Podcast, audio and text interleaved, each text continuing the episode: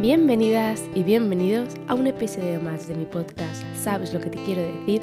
Soy Natalia Benítez y quiero que esto sea un espacio seguro e íntimo donde poder expresar todas aquellas inquietudes que tenemos en la cabeza y que nos perturban en la vida cotidiana. ¿Cómo estáis? Semana muy potente a nivel energético y por lo tanto muy especial. Días de siembra, de cerrar ciclos y por ende de abrir nuevos, de purificación y de mucho, mucho crecimiento personal. ¿Tú en qué momento te encuentras?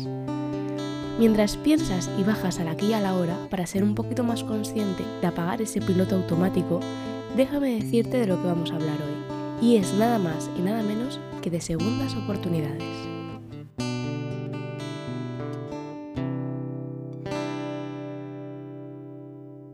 ¿Segundas oportunidades sí o no?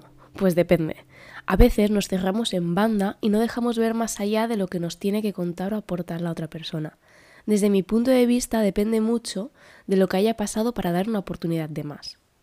No creo que haya una ley no escrita que te diga cuándo sí y cuándo no dar una segunda oportunidad. Pero sí que hay que tenernos mucho en cuenta, a nosotras mismas. Si una persona se ha ido de tu vida, bien sea por su decisión o porque haya sido la tuya propia, ha sido por algo. Porque no te ha aportado lo suficiente o porque te ha hecho mucho daño. Puede que te haya traicionado y la confianza que había se haya quebrado. O no haya tenido nada de empatía cuando estabas atravesando un momento complejo para ti. Cuando sucede eso, desde mi punto de vista, es muy difícil dar una nueva oportunidad. Soy de las que piensa que si no ha estado a la altura antes, no lo va a estar ahora. Está claro que las personas evolucionamos, cambiamos, mejoramos y aprendemos continuamente. Pero a veces las personas están de paso en nuestra vida. Hay veces que hay que aceptar que una persona ya no tiene nada más que darte. Te ha aportado mucho, has aprendido con ella y de ella, pero no hay más. En estos casos debemos abrazar la situación, entenderla, agradecer y que cada uno siga su camino, porque al final no os estáis aportando nada positivo, todo lo contrario. Por lo tanto, hay que pasar un duelo y cerrar el ciclo. Ya habréis escuchado que cuando se cierra una puerta se abre una ventana. Por lo tanto, y esto es mi opinión, por supuesto, si ocurre alguna de las situaciones que he nombrado anteriormente, la segunda oportunidad está condenada al fracaso. Como siempre digo, depende mucho de la persona y de la situación. Tú eres libre de decidir si dar una oportunidad más o no, pero piensa en ti, actúa desde la racionalidad, deja lo emocional a un lado, la culpa, y valora lo que te hace feliz a ti. No eres egoísta por actuar con amor propio. Es cierto que en este episodio me estoy centrando más en cuándo no dar una segunda oportunidad, pero como te he dicho antes, eres tú quien tiene que valorar cuándo sí y cuándo no. Aquel que te diga, pero he cambiado, miente. Dime de qué presumes y te diré de qué careces. ¿Habéis escuchado alguna vez este dicho? Pues ahora nos viene al pelo.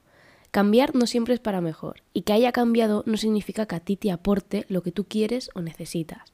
Además, no olvidemos de que los cambios se demuestran con hechos. Yo soy de las que piensa que por mucho que me conozcas, si pasa una temporada que no sabes de mí, ya no me conoces. ¿Y por qué? Por lo que hablábamos antes, de que estamos en constante evolución, porque lo que hace 3 meses me afectaba, ya lo he superado y he aprendido de ello. Por lo tanto, ya no me puedes decir que me afectaba tal cosa. No sé si me estoy explicando. Quien de verdad te conoce, quien de verdad te quiere, quien de verdad está en tu vida por amor y te aporta armonía, ya notan tu evolución, ya te ven diferente, ya notan tu luz. ¿Nos ha pasado alguna vez que notáis vuestro propio cambio interno y lo compartís con vuestras personas de confianza? Quien comparte la vida contigo te dirá, ya lo sé, ya lo he notado, me he dado cuenta, y qué bonito y especial es eso. No todos evolucionamos a la vez. Como los niños y niñas con el aprendizaje de su infancia, tenemos nuestro ritmo y es algo individual. Volviendo al tema de las segundas oportunidades, no nos podemos olvidar de ser empáticos o empáticas con la otra persona. Ponernos en la piel del otro también es una forma de conexión, de entendimiento por lo que está pasando y de poder ayudar y acompañar en el camino. Pero, por mucho que empatice contigo, debes tener muy claro tus límites. Ya lo hemos hablado más veces. No olvidar nuestras líneas rojas nos da toda la información que necesitamos para saber cuándo decir que sí y cuándo decir que no. Por ende, es un acto de respeto hacia nosotras o nosotros mismos. Recuerda que decir no no es ser egoísta, es un acto de amor propio, de autocuidado. Abraza la situación, Entiéndela desde el amor más puro y déjala ir. Que cada uno continúe su propio camino, sin rencor y cerrando ciclos.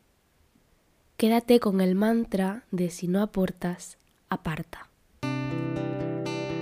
Así que hasta aquí el episodio de hoy, espero que te haya gustado y si es así puedes seguirme para no perderte los próximos episodios y también en mis redes sociales como Natalia Benítez López. Muchas gracias por estar ahí, un beso y nos vemos pronto. Cuídate, no lo olvides. Adiós.